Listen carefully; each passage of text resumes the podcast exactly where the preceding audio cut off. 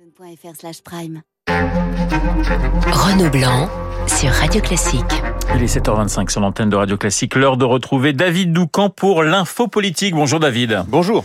Vous nous parlez ce matin du projet de loi immigration. C'est le texte maudit. Oui, euh, savez-vous que cela fait maintenant un an que le gouvernement tergiverse. C'est en effet en juillet 2022 que Gérald Darmanin annonce pour la première fois qu'un nouveau texte sur l'immigration et sur le métier a tissé. Une semaine plus tard, Matignon lui coupe l'herbe sous le pied en repoussant la discussion à l'automne avec l'annonce d'un grand débat parlementaire. Il eut lieu et évidemment, il n'en est rien ressorti. Ensuite, ce fut euh, l'offensive conjointe Darmanin-Dussopt dans la presse pour présenter un projet sur les deux jambes, gauche et droite de la Macronie, durcissement euh, des expulsions d'une part, création d'un nouveau titre de séjour métier en tension d'autre part. Nous sommes à ce moment-là en novembre 2022. Noël passe, puis début 2023, la crise des retraites emporte tout sur son passage, le projet tombe aux oubliettes. Une fois les 64 ans adoptés dans la douleur, c'est l'imbroglio de calendrier. Le président veut remettre l'immigration en haut de la pile sans attendre, la première ministre pense tout le contraire.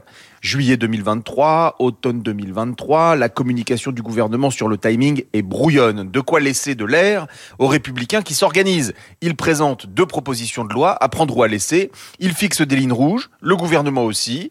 Euh, le ministre de l'Intérieur est censé trouver une voie de compromis. Cela ressemble à une mission impossible. Voilà où nous en sommes. Une situation de, de blocage dangereuse pour tout le monde. Absolument. Regardez euh, le sondage Opinionway pour le Parisien que nous avons publié en exclusivité hier.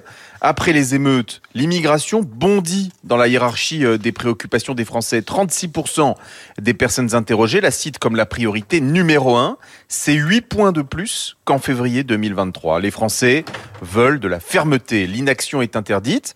Or, dans sa grande interview au Parisien, la Première ministre nous livre un point d'étape qui est un peu inquiétant. Les discussions ont été interrompues pendant les violences, c'est logique, elles doivent reprendre, mais les points de vue sont irréconciliables. Pire, chacun semble durcir ses positions. Bruno Retailleau parle de régression ethnique au sujet des jeunes émeutiers, Gérald Darmanin conteste, lui, euh, toute analyse identitaire des violences urbaines qui ont suivi la mort de Naël. Personne n'a intérêt à l'usage du 49.3 sur ce texte. Cela viendrait brouiller le message. Alors espérons euh, que les postures politiques laisseront place à la recherche réelle euh, d'une voie de passage à la rentrée.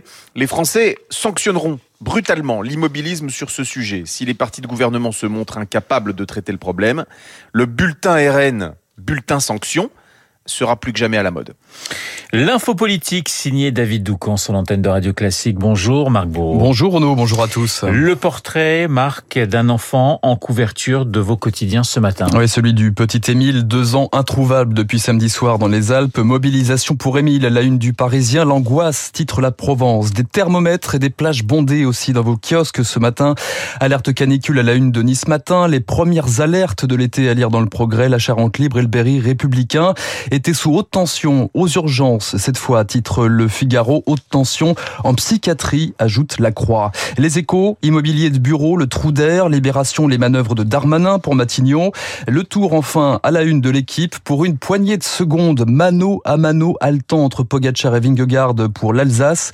La palme revient ce matin, Renault, au populaire du centre qui parle d'une ferveur populaire. Oui, c'est joli. On vous retrouve évidemment pour la grande revue de presse de Radio Classique à partir de 8h35. Je vous donne le programme de cette matinale dans un instant. Christian Macarian, juste après le journal de Lucille Bréau, euh, pour évoquer la situation en Ukraine. Et puis mon invité à 8h15, le sociologue Jean Viard.